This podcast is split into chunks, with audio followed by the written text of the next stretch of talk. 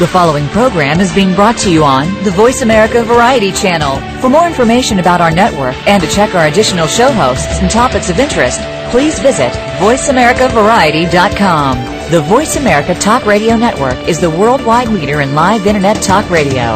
Visit VoiceAmerica.com. The views and ideas expressed on the following program are strictly those of the host or guests and do not necessarily reflect the views and ideas held by the Voice America Talk Radio Network, its staff, and management.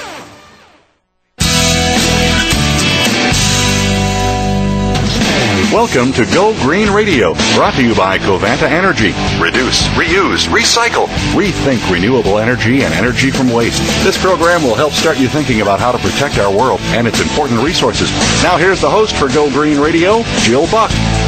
Welcome to Go Green Radio, folks. We are so excited to have our guest today. You know, I live in the state of California, and though I work in states across the country with the Go Green initiative, I'm happy always happy to report all the great things that are going on in my home state of California. And today we are joined by the chairman of the California Integrated Waste Management Board, Margot Reed Brown.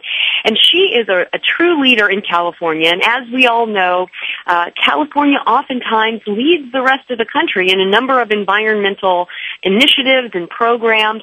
And Margot is a member of Governor Schwarzenegger's climate action team. So she's really at the vortex of all of the public policy making that's going on in, in California. Just this week, President Obama signed off on legislation to increase fuel efficiency standards in the U.S. And that legislation actually began in Governor Schwarzenegger's office with his team.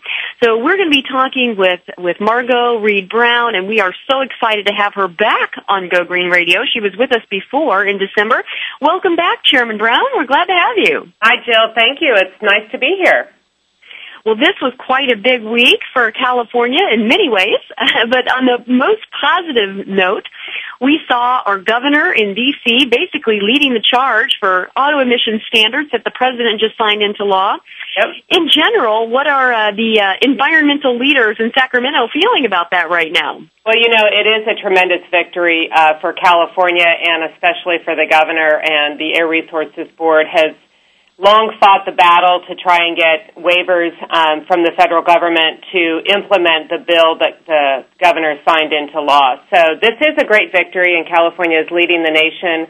Um, we we had led the charge with several other states to uh, impose stricter standards on auto emissions, and uh, as you said, it's a, it's a great time for California.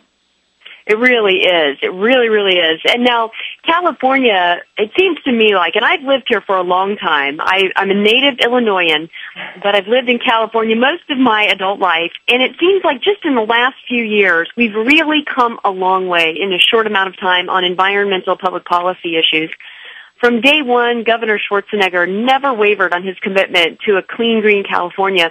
What are some of the, the accomplishments that you've seen uh, the governor and his staff make that you are most proud of?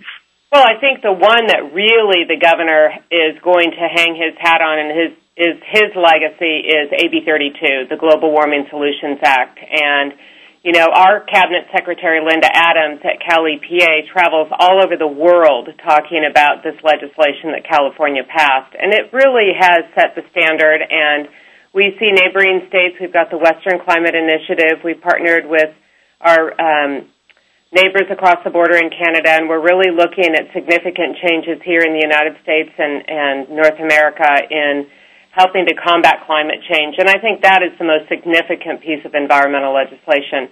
But you know, it, it, there's so much that follows along with it. Um, you know, every uh, state agency that has an opportunity to contribute. Um, we have the Climate Action Team, which you mentioned um, briefly, which is comprised of several agencies across state government to help implement um, this aggressive legislation, AB 32. So, you know, everything from green buildings to auto emissions to um, uh, public transportation um, to recycling, which is what we do, methane capture at landfills. We're looking at the agricultural sector and methane and and um, integrating methane digesters um, at dairies to help that way. So it really is a cross-state government effort.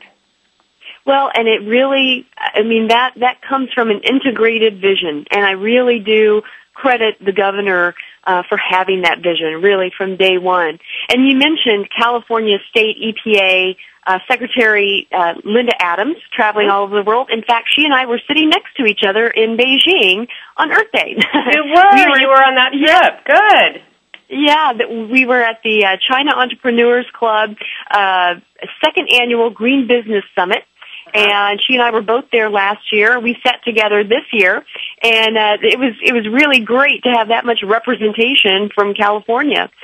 You know, the governor's term is going to expire next year. What do you think he and his climate action team will be able to achieve during his final year and a half in office? And maybe first we should back up and explain more to our Go Green listeners what the climate action team actually is. Well, the climate action team is uh, comprised of mostly the heads of agencies who have measures that they're responsible for in um, the AB 32 and the scoping plan. Um, the scoping plan was released and adopted by the Air Resources Board last year, which looked to 171 or 174 million metric tons of CO2e um, reductions by 2050. And uh, the Climate Action Team is the cross integration of state government and implementation of how we're going to achieve those reductions. Um, so it's comprised of the Energy Commission, uh, Cal EPA, um, the forestry sector, agricultural sector, um, state and consumer services, and um, you know, I think we are working on a long-term plan. I don't know that anybody believes that this is a sprint. This is a marathon. And so we're in it for the long haul. And I think what um, we can look for in the next year is really laying a solid foundation. I think that the um, U.S. EPA decision and, and the governor's victory this week um, really signaled that we are on a path and a course for success and in our implementation efforts. And we know that the largest uh, reductions um, can be attributed to the energy sector and um, auto emissions. So that was a huge victory in uh, implementation of AB 32. Absolutely, and and you know everybody hopes that this you know greener, cleaner California vision um, will continue on past Governor Schwarzenegger's term. Uh, unfortunately, he's going to be termed out, but um, you know, it really has helped to have his pedal to the metal, you know, have his foot on the accelerator. Right. Um, what do you, what do you think specifically to the California Integrated Waste Management Board you will be able to accomplish in the next 18 months uh, with that assurance that his foot will be on the accelerator? Well, you know, I think the uh, thing, you know, when everybody talks about the waste board, they think mostly of what goes into the landfill but I like to turn the, the discussion to more of what we do, or the more important part of what we do, and that is diversion of waste from landfill to resources. And we really should be called the California Recycling Board. Um, the Waste Board um, handles 95% of recycling and waste diversion efforts in the state. And we do that in partnership with local governments and communities. And you, you know, Joe, we've we've had such success over the last 20 years, but we've really seen the momentum over the last three to four years in increasing our diversion effort. And we were successful last year in changing the way we calculate to a disposal based system. So we really look at reducing our disposal rather than calculating how much diversion there is. It's a, it's a really hard concept for people. But you know, I think that recycling um, in California and people now it's a behavioral change that we've we've seen over the last 19 years since AB 939 was passed. But people really, you know, are recycling in California, and we have many cities who have made such significant strides and are in the 60 to 70 percent range um, for mm-hmm. waste diversion and I see that as our top priority. That's the one thing that we know an individual can do to contribute to reduction in climate. Well, and after this commercial break, I'd really like to talk to you about some of those superstar cities that you mentioned. We really do have some pretty amazing role models. Uh, that would be great to see those efforts replicated across the nation. So folks, don't go away. We'll be right back with more with Chairman Margot Reed Brown of the California Integrated Waste Management Board right after these commercial breaks.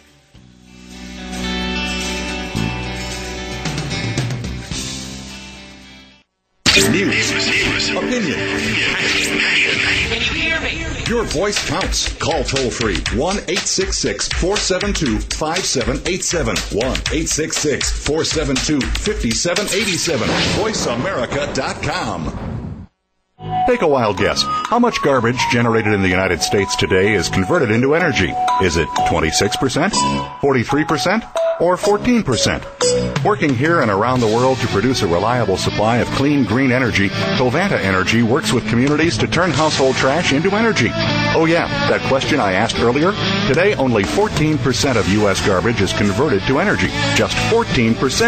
Covanta alone processes half of that municipal solid waste into renewable energy for a cleaner world. For more information about Covanta Energy, visit us today at www.covantaenergy.com. Now, Mrs. Johnson, before we close on your mortgage loan, I want to make sure you remember Mike. Hi, you can trust me. I'm African American, just like you. So, here's the low monthly payments and interest rates we promised, and here's where they triple. The rest of this stuff is just here to make sure that we get your house when you can't pay us back. What a lovely house. Predatory lenders are never this easy to spot. Call us at 866-222-FAIR and protect yourself with the facts. A public service announcement brought to you by the National Fair Housing Alliance and the Ad Council. Radio by George is a lifestyle program dedicated to improving the lives of listeners by focusing on the holistic growth of their mind, body, and spirit. Host Eddie George shares his life experiences as well as the experiences of his guest commentators and experts with the listening audience to focus them toward reaching their personal and professional goals. Tune in every Monday afternoon at 1 p.m. PST, 4 p.m. EST to Radio by George on the Voice America channel and learn more from the life experiences of a man who went from being a somewhat unruly kid in the streets of Philadelphia to a retired professional athlete who has become a role model for not only young people but for businessmen and women globally. Plan to spend your Monday afternoons with Eddie George and his empowering talk radio show, Radio by George. That's every Monday at 1 p.m. PST, right here on the Voice America channel. Dad, can I ask you something? Sure. There's this girl I kind of like. Say no more. You just have to impress her. Okay, but how? Just, I don't know, pick up a lot of heavy things around her. Like what? You know, desks, chairs, people. Grunt if you have to. Grunt? Yeah, be like, oh! Uh, oh! There you go. You don't have to be perfect to be a perfect parent. When you adopt a child from foster care, just being there makes all the difference. To learn more, call 1-888-200-4005. A public service announcement brought to you by Adopt U.S. Kids, the U.S. Department of Health and Human Services, and the Ad Council. The Internet's number one talk station. Number one talk station. VoiceAmerica.com.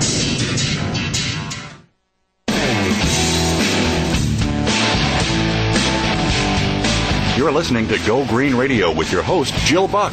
Jill would love to hear your comments or questions on today's show, so call us toll free at 1 866 472 5788. That's 1 866 472 5788. Write to us too. Save some trees and send us an email to gogreenradio at gmail.com. That's gogreenradio at gmail.com. Now back to Go Green Radio with your host, Jill Buck.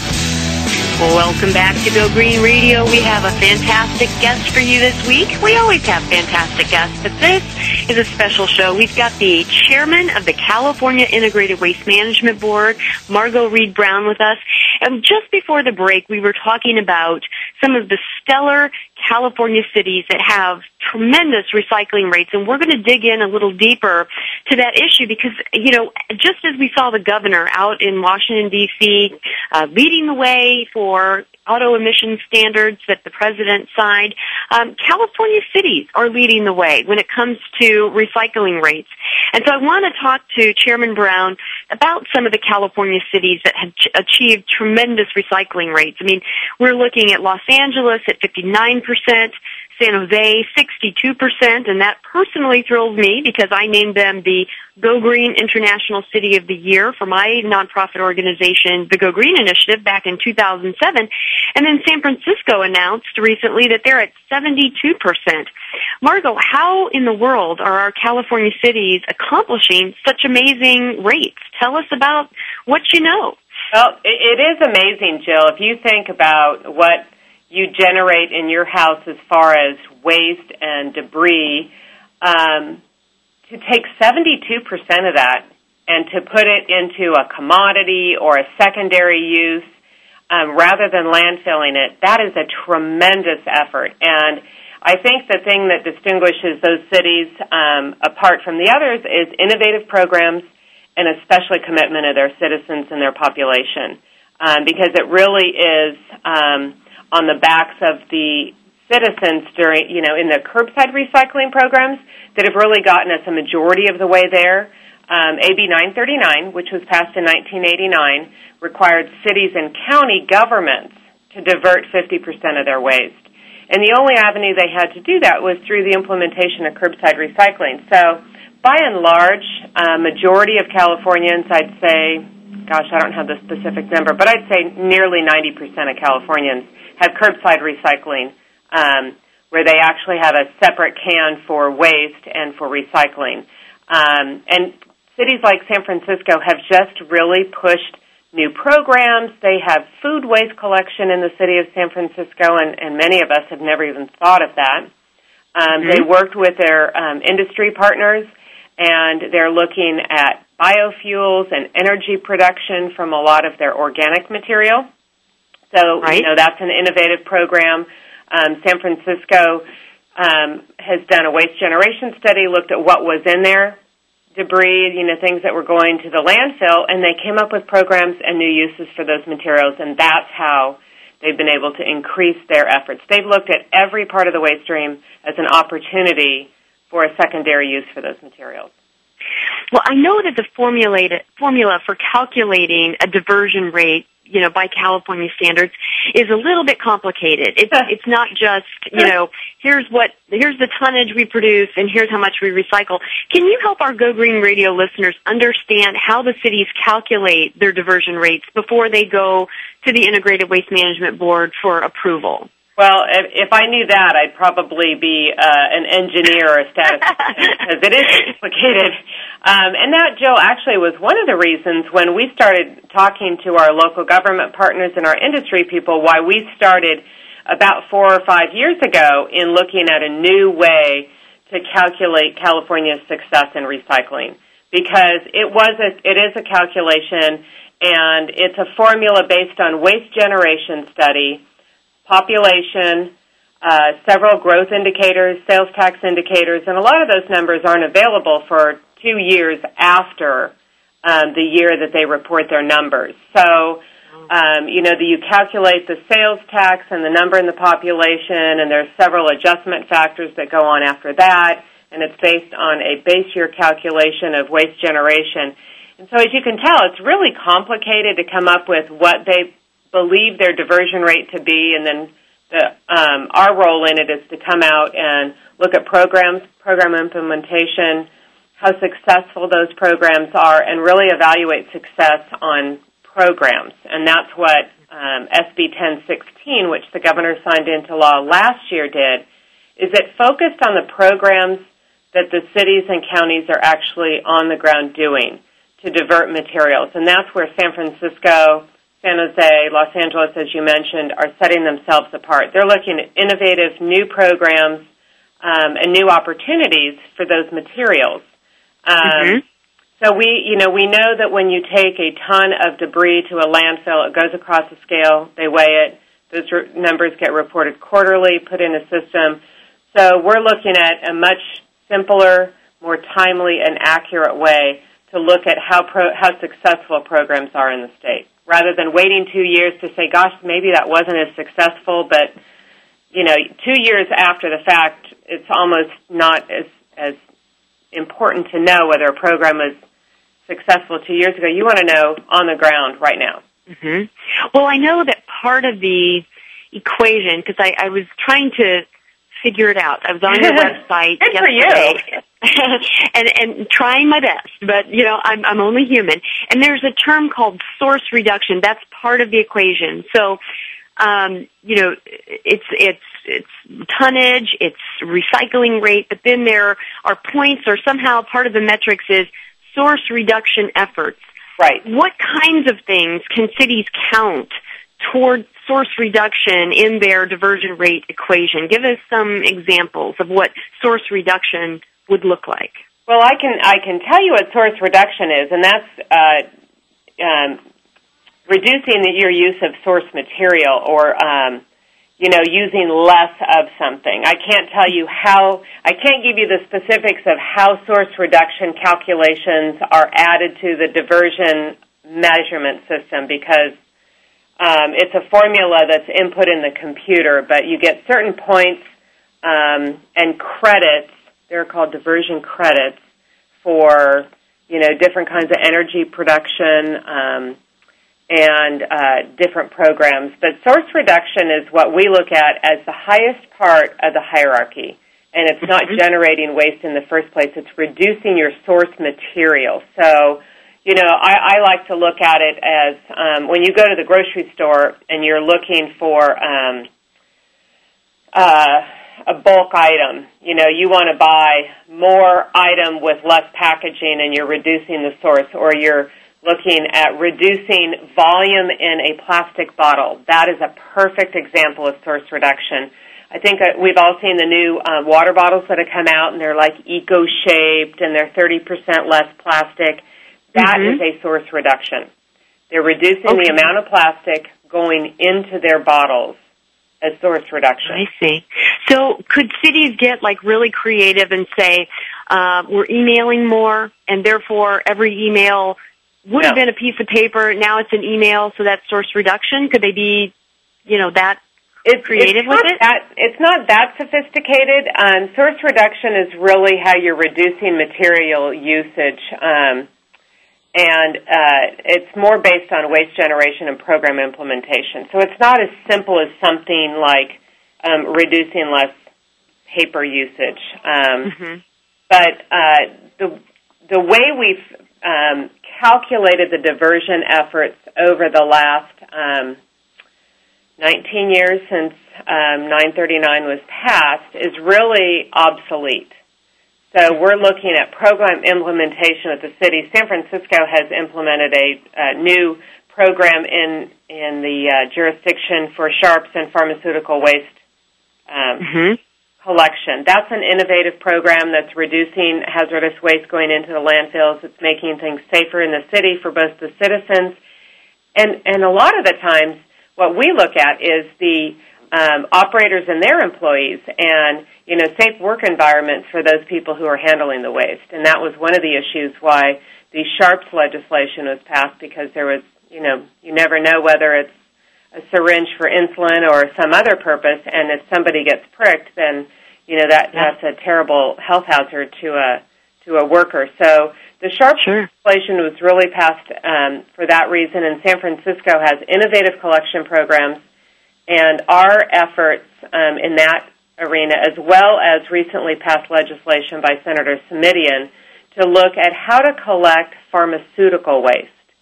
Um, that is unused medic- medicine, um, you know, anything that you can't put down um, into your waterways. Um, Mhm. You know, you really can't throw pills in the landfill. The pharmaceutical industry recommends that you put it in a coffee can with coffee grounds and cover it and bury and then send it to the landfill so that it doesn't leach into the groundwater. Um, I have great know news that for you on that.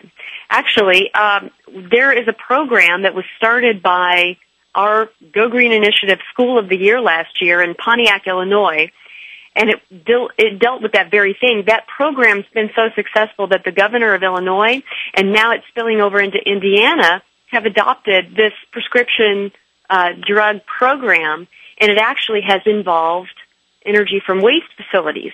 And actually, there are a lot of pharmaceutical companies who use energy from waste facilities to dispose of their uh, byproducts, but uh, we've actually been engaging uh, the public in these kinds of efforts, so maybe we can just export uh, the P2D2 program from Pontiac High School, and now the governor of Illinois has gotten a hold of it, and uh, maybe bring that to California. Maybe we can all work together on that. Well, folks, Great we're going to have more with Chairman Brown uh, from the California Integrated Waste Management Board right after these commercials, so don't go away. We'll be back with more Go Green Radio.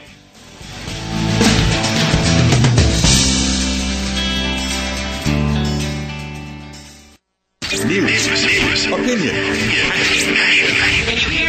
Your voice counts. Call toll free 1 866 472 5787. 1 866 472 5787. VoiceAmerica.com. Go behind the scenes of what you see, hear, and read on the news. Learn the ins and outs of public relations on Stars of PR with Cindy R. every Thursday at 7 a.m. Pacific Time. Cindy Rakowitz is a Clio Award winner and founder of Rock and Roll Public Relations who wants to share her PR experiences and knowledge with you. Learn how to handle a crisis, deal with celebrities, and become a terrific PR executive. Listen to the Stars of PR with Cindy R. every Thursday at 7 a.m. Pacific Time here on News Talk Radio, voiceamerica.com. Take a wild guess. How much garbage generated in the United States today is converted into energy? Is it 26%, 43%, or 14%? Working here and around the world to produce a reliable supply of clean, green energy, Covanta Energy works with communities to turn household trash into energy. Oh yeah, that question I asked earlier? Today, only 14% of U.S. garbage is converted to energy. Just 14%. Covanta alone processes half of that municipal solid waste into renewable energy for a cleaner world. For more information about Covanta Energy, visit us today at www.covantaenergy.com. Stimulating talk. Gets those synapses in the brain firing really fast. All the time. The number one internet talk station where your opinion counts. VoiceAmerica.com.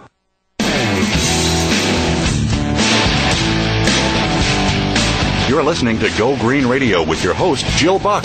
Jill would love to hear your comments or questions on today's show, so call us toll free at 1 866 472 5788. That's 1 866 472 5788. Write to us too. Save some trees and send us an email to gogreenradio at gmail.com. That's gogreenradio at gmail.com. Now back to Go Green Radio with your host, Jill Buck. Welcome back to Go Green Radio. We are pleased to be joined by the chairman of the California Integrated Waste Management Board, Chairman Margot Reed Brown. She's been talking to us about uh, a lot of great achievements that have happened over the past few years and the past few months here in California. And uh, I'm happy to share that with our Go Green Radio listeners across the country who may be uh, interested in replicating some of the things that Margot and others at the California State EPA level have been implementing. Now, Margot, there has been a lot of talk about the ERP program that you guys have. In fact, I've been personally doing a lot of work with the Chinese and some U.S. supply chain professionals in the last few months talking about the concept of cradle to cradle responsibility help our Go Green Radio listeners understand that term, cradle to cradle, and what role the California Integrated Waste Management Board is playing to foster a cradle to cradle mindset in California. Uh, Jill, you probably hit on one of the top issues on our priority list. You asked earlier about the next 18 months. Um, that is one of our top priorities is really increasing the awareness and understanding um, what extended producer responsibility is. And I think it's, you know, one of those scary things for uh, the business and manufacturing community. Um, but it maybe would be better termed, and, and we should have started with product stewardship, which really speaks to the cradle to cradle philosophy. And what that means is when you design a product, uh, you need to look at the entire life cycle of it and design it not for disposal, but design it for another secondary use or safer disposal and, and where it might be utilized again. Um, I think if you were to go way back into the generation of waste and curbside recycling and, and haulers back in the early day, you'd see that the reason that they were created was to take away, you know, discarded coal and the waste that households generated years ago is way different than what we generate now. And we've really come, not just in California, but you know across the country, especially in the United States, as a disposal society. We look at disposal everything, you know, because it's easier and it's convenient. But it really is what's gotten us from 42 million tons of waste um, disposed in um, 1989. 42 went to the landfill, but we only generated about 52. Now we are generating 91 million tons of waste. Granted, we're diverting 52 million of those, but we really haven't made much progress. So, and a lot of that is the disposal. So EPR looks at the entire life cycle of a product and how it's designed for cradle to cradle. It's not cradle to grave anymore. So EPR really um, asks a manufacturer to more safely design their products for end of life management. And how do you all interface? I mean, kind of give us an idea of uh, do you have panel discussions with businesses, or you know, what's the actual infrastructure of the program that allows you to interface with the manufacturers? How does that work?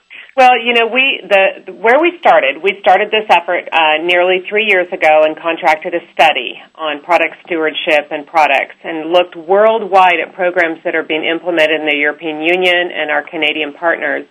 And we had a series of workshops over a year, two years, um, and the Integrated Waste Management Board adopted a an extended producer responsibility framework, which actually looked at a shared responsibility across the board of a product rather than, you know, we have a lot of products these days that have been banned by the legislature for a variety of reasons, whether it's toxicity or, or whatnot.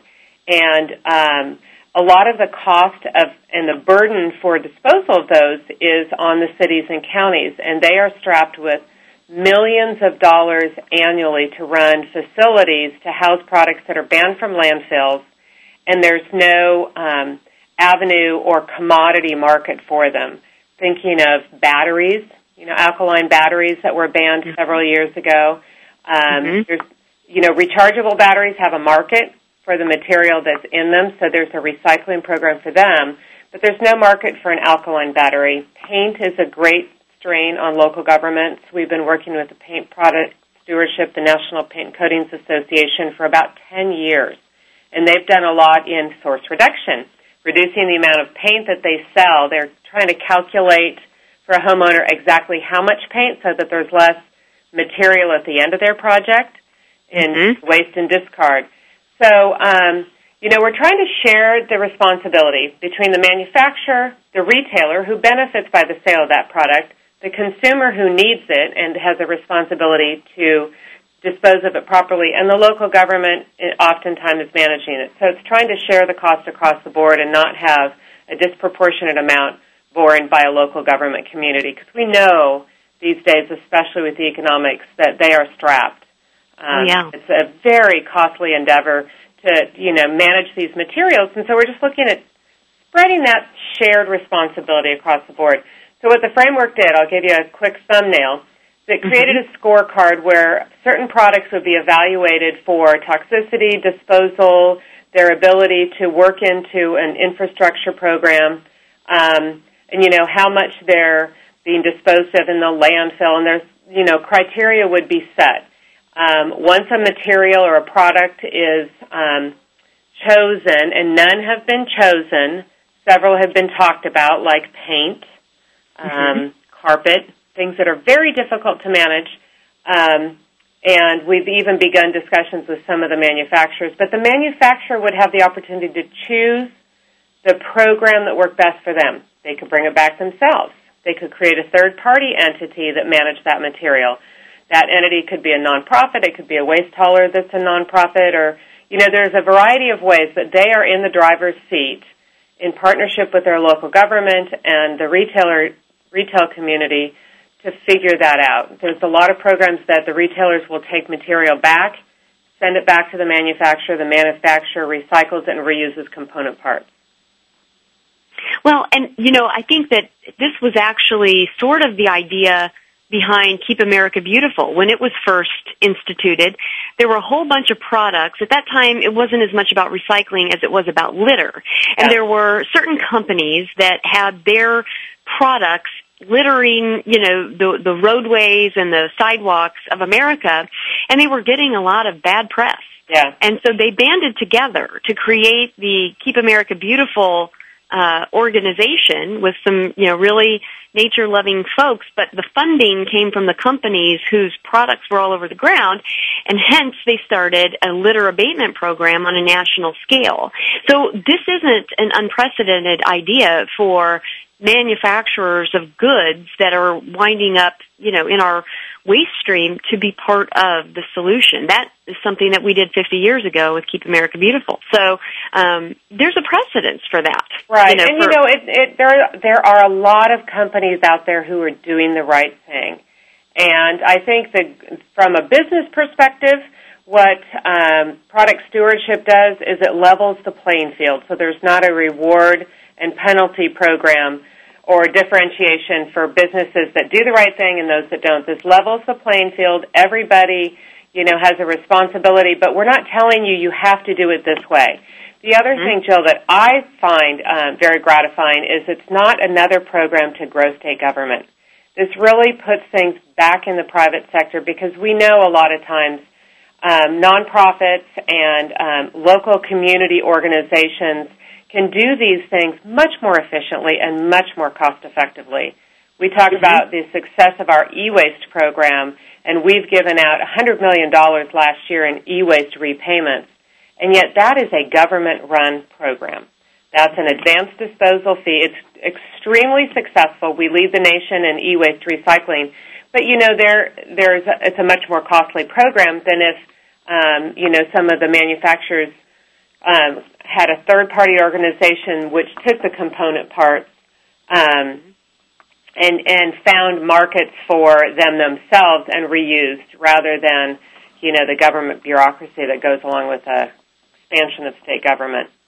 You well, know, and I, I bet you you'd find very few taxpayers in California that would argue with you on that because I think anytime you can keep things in the private sector, I mean, even though, you know, I, I used to uh, be in the Navy and you're in government service, I mean, I, we could probably agree there are, there are some things that the private sector can just do better and more cost effective than government, and that's certainly one of them. If manufacturers of the materials that we're trying to get rid of, I mean, they know what those materials are, they know what to do with them, they know how to recapture them and possibly put them back into other uses. Um, it seems like a fair thing. Clean up your own mess. My mom taught me that when I was, you know, five. that's not a new concept.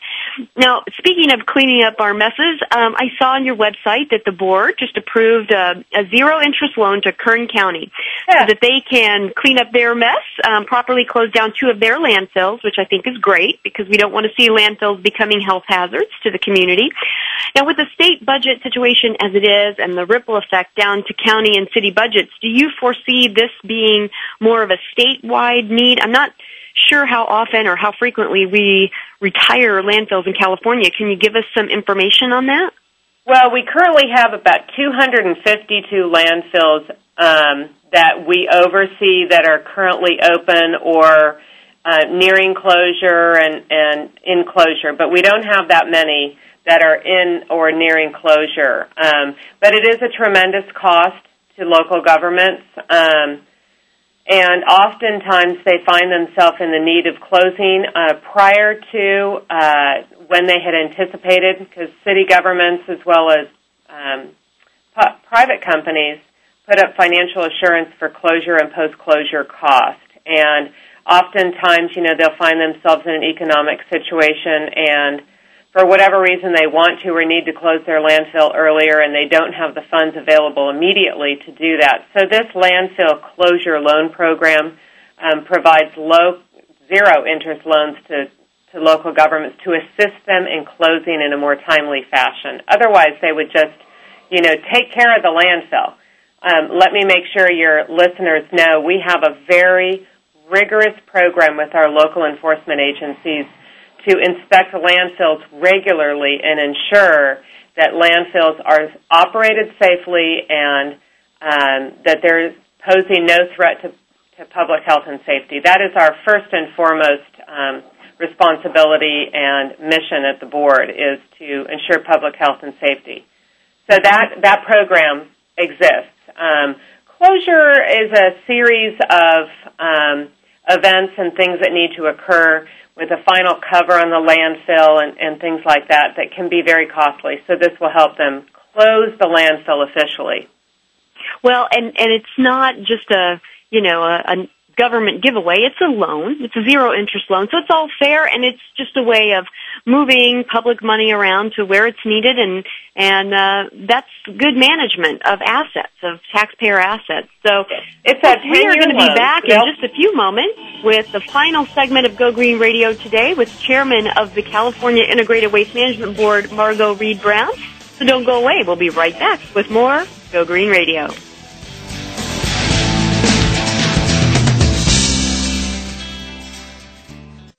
Talk, talk, talk. That's all we do is talk. If you'd like to talk, call us toll free right now at 1 866 472 5787. 1 866 472 5787. That's it. That's it. VoiceAmerica.com. Take a wild guess. How much garbage generated in the United States today is converted into energy? Is it 26%, 43%, or 14%? Working here and around the world to produce a reliable supply of clean, green energy, Covanta Energy works with communities to turn household trash into energy. Oh yeah, that question I asked earlier? Today, only 14% of U.S. garbage is converted to energy. Just 14%. Covanta alone processes half of that municipal solid waste into renewable energy for a cleaner world. For more information about Covanta Energy, visit us today at www.covantaenergy.com. Hi, my name is Aaron, and I'm a survivor of mannequinism. Mannequinism is basically when you turn into a hard plastic shell. They say it's from not being politically active. For me, it started when I didn't register to vote, and then I stopped volunteering, and before I knew it, I wasn't doing anything. And that's when I found a small patch of plastic on my right shoulder. Protect yourself from mannequinism. Log on to fightmannequinism.org. Brought to you by the Ad Council. Interstate Sportsman Talk radio show brings two well-known outdoorsmen to the Voice America Network with hunting and fishing info news, talking about everything from new sporting gear, places to hunt and fish, and getting more from your recreation time. Join hosts Brock Ray and Don Kirk Friday mornings at 6 a.m. Pacific Time, 9 Eastern, for the Interstate Sportsman on the Voice America channel. Streaming live. The leader in Internet talk radio. VoiceAmerica.com.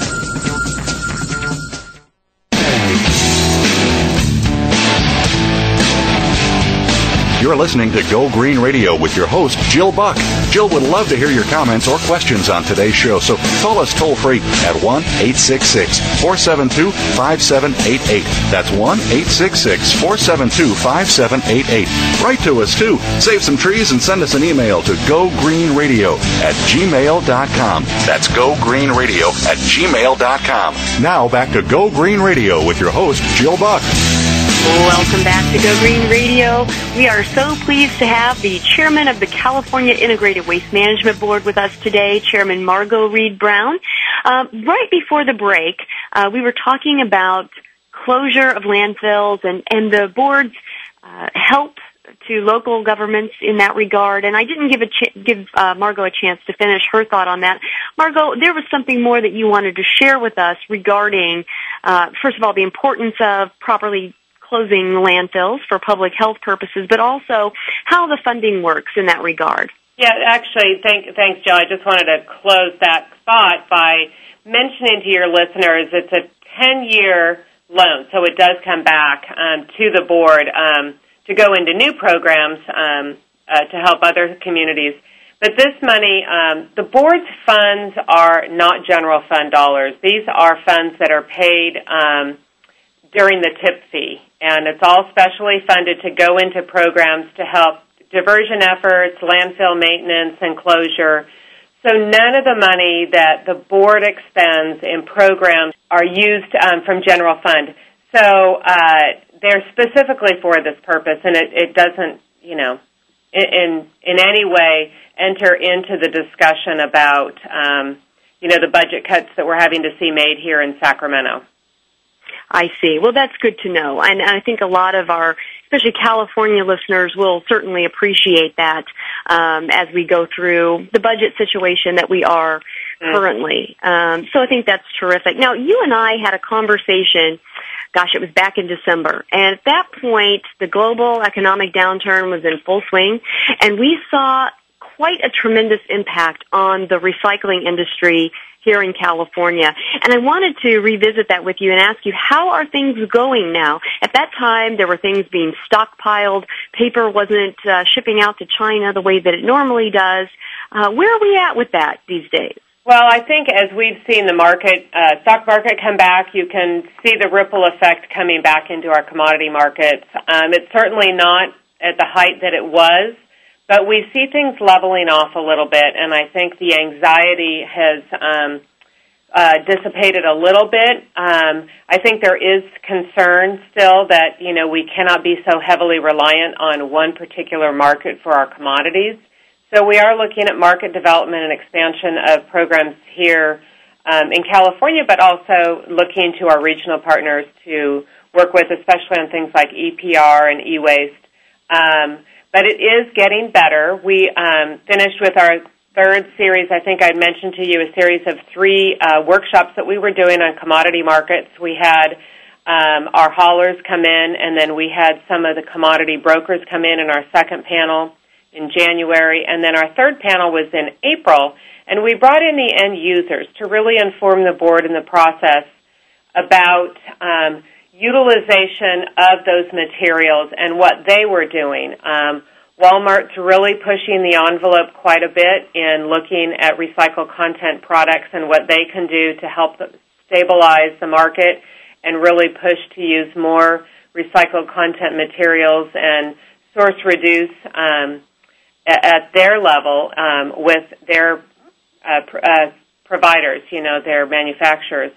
Um, Starbucks came in and they spoke about um, they're coming up with um, recycling programs in their stores throughout the country and the world, and they're looking at a new recycled content cold cup.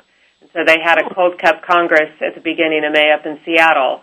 So we really have companies that are environmentally sensitive and concerned that are looking at ways that they can take their materials and make them better. They can use more recycled content material in their products, um, therefore closing that loop. You know, you're taking it out of the landfill and, and using it once again for a higher and better use.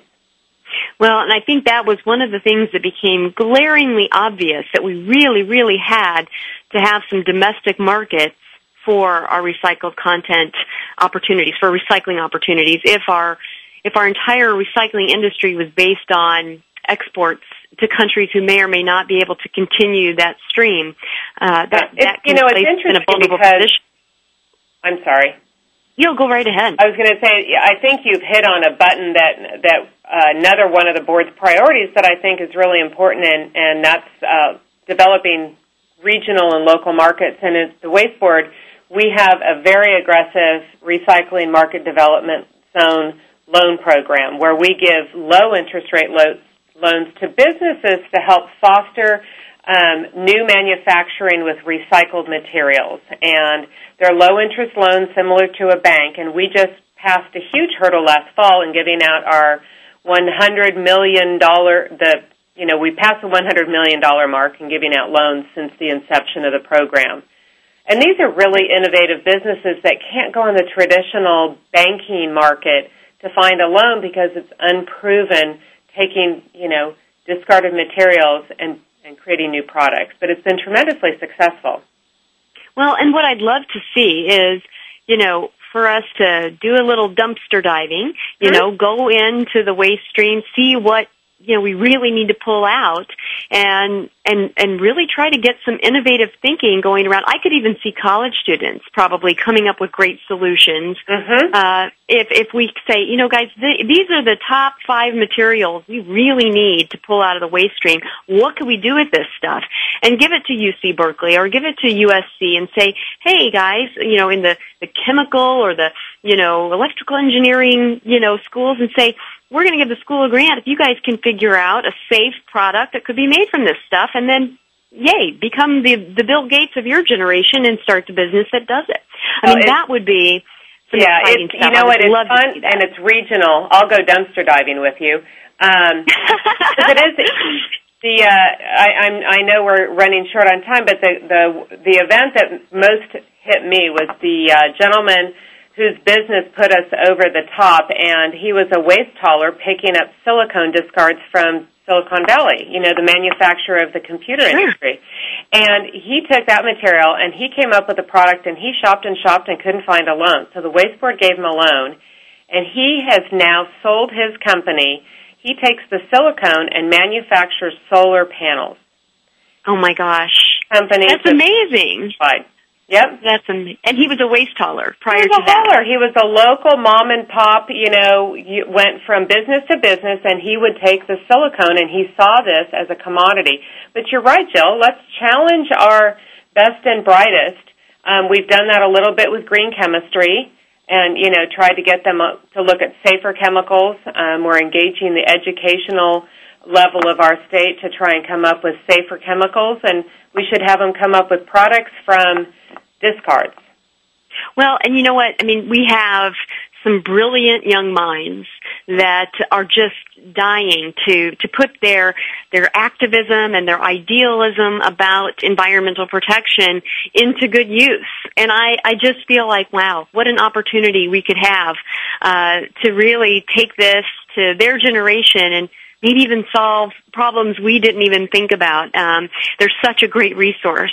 Um, you know, there's another thing I want to mention. I just I love your website so much, and I actually learned something new that I didn't know before. You have some really cool public service announcements on your website, and uh, I hope people will check out your website to see all that you offer. It's www.ciwmb.ca.gov. Thank you, Margo, for joining us, and folks, please join us next week for more Go Green Radio. Thanks, Jill. Thank you. You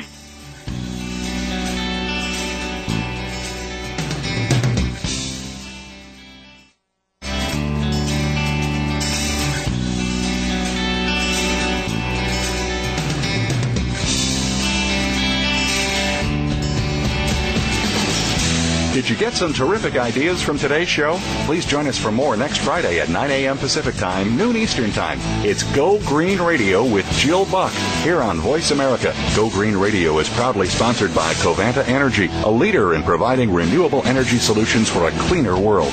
Visit www.covantaenergy.com for more information. We'll see you here next week.